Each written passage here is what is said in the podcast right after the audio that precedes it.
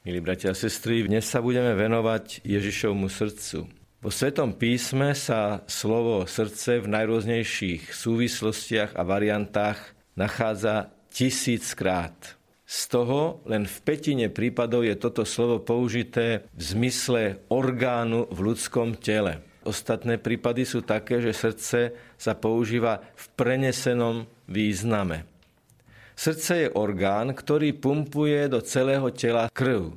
Ak má človek aj nejaký problém s končatinami alebo dokonca s prstami alebo hmatom, problém môže byť aj v srdci. Môže to byť problém srdca.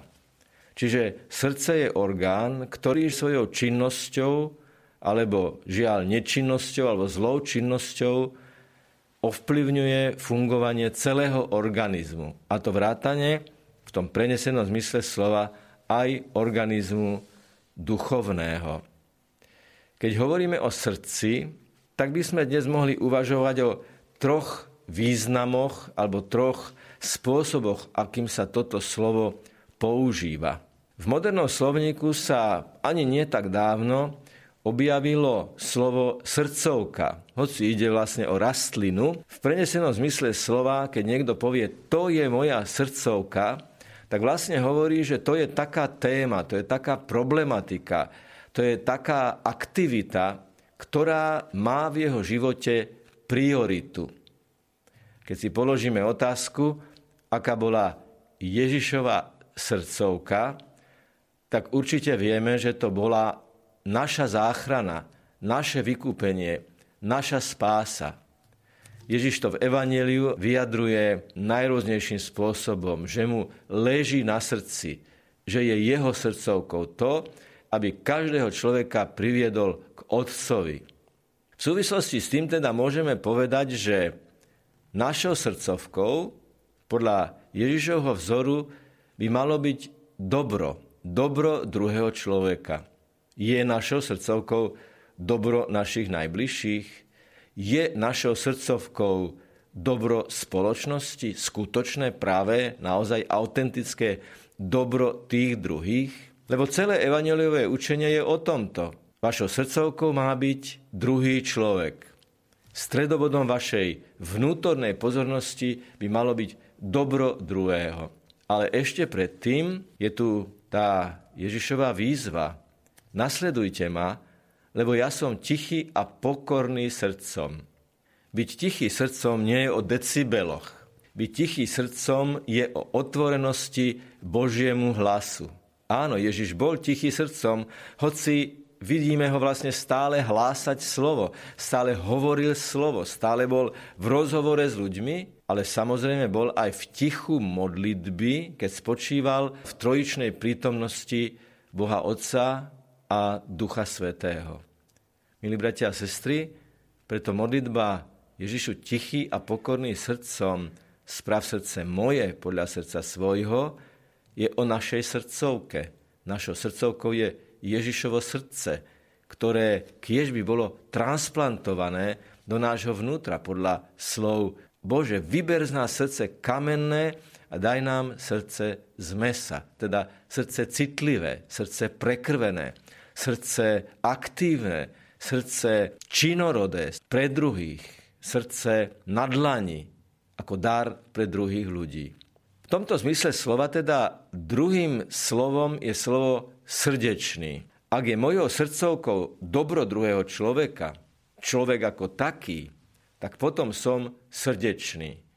Je zaujímavé, že človeka, ktorý sa správa k druhým láskavo, človeka, ktorého zaujímajú druhí ľudia, človeka, ktorý sa zaujíma o svoje okolie pozitívnym spôsobom s ochotou konať pre druhých dobro, o takomto človeku hovoríme, že je srdečný, lebo jeho srdcovkou je, zopakujem to, dobro druhého človeka, láska druhého človeka. Človek, ktorý má ako srdcovku dobro druhých, ktorý čerpá lásku k druhým z Ježišovho srdca, ten pozná aj výraz srdce rvúci. Byť srdečný, to je, aký mám ja postoj k druhému a srdce rvúci, to je, čo spôsobuje utrpenie druhých vo mne. keď vidím niekoho trpieť, keď vidím niekoho sklamaného, keď vidím niekoho, kto nevládze žiť. Mal by som byť citlivý srdcom. Pre mňa by to malo byť srdce rvúce. A samozrejme, že to slovo srdce rvúci nám hneď evokuje aj Ježišovu výzvu. Nie šaty si roztrhajte, ale srdcia. Nie šaty vonkajškovo, teatrálne si trhajte, aby to druhí videli, ale roztrhnite si srdcia, aby to videl Boh, aby do toho vášho srdca mohol vložiť svoje srdce. Možno sa spýtate, milí bratia a sestry, dobre, ale ako sa môže stretnúť moje srdce s Ježišovým srdcom? Na čo sme zabudli na to, že sme pokrstení? Zabudli sme na to, že keď sme boli pokrstení, tak bol založený živý stream, živý signál medzi Božím srdcom, Ježišovým srdcom a mojím srdcom, môj krst, to je to prepojenie medzi Božím srdcom a mojím srdcom. Preto si mám roztrhnúť srdce, aby sa znovu otvorilo tomu Božiemu srdcu.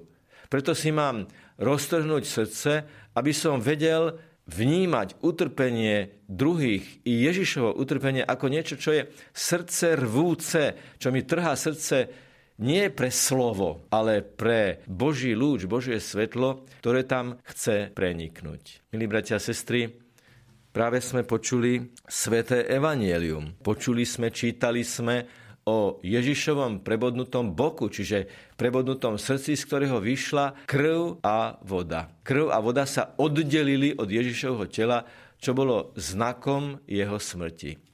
Za chvíľu o Svetej Omši bude kňaz vpúšťať kúsok premenenej hostie do premeneného vína do Kristovej krvi na znak zmrtvých stania, opačného procesu, teda spája sa telo a krv na znak toho, že Ježiš je víťaz. Ježišovo srdce je výťazné, lebo je dokonale láskavé a to nielen konštatujeme, lebo to je pozvanie pre nás. Ježišu, prosíme ťa o duchovnú transplantáciu. Sprav naše srdce podľa srdca svojho.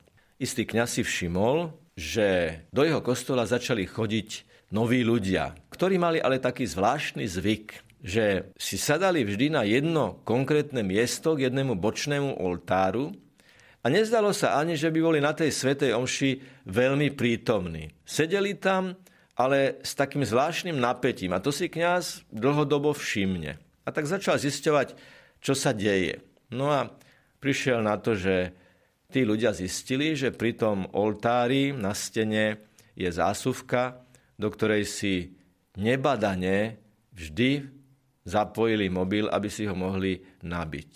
Takže neboli pri tom oltári preto, aby sa modlili a duchovne obohatili, ale preto, aby si zadarmo mohli nabiť svoje telefóny. Milí bratia a sestry, vždy pristupujeme k oltáru s úmyslom a vierou, že najsvetejšia obeta, ktorá sa na oltári uskutočňuje, je preto, aby sme si, tak povedať, dobili Božou energiou, Božím svetlom, Božou láskou naše srdce. Nikdy s iným úmyslom, ako s takýmto k oltáru nepristupujme. Aj pri tejto svetej omši, pri duchovnom svetom príjmaní, pri pozornom, sústredenom počúvaní a sledovaní účasti na liturgii s otvoreným srdcom, s roztrhnutým, roztvoreným srdcom, môže to byť aj pre nás dnes veľký impuls, aby ľudia, ktorých stretneme, videli, že sme k ním srdeční. A srdeční sme preto, že sa nás dotklo Ježišovo srdce a to nám dalo silu, aby našou srdcovkou bolo dobro toho druhého. Láska ako priorita nad všetky priority. Tá láska, ktorej nás učí Ježiš.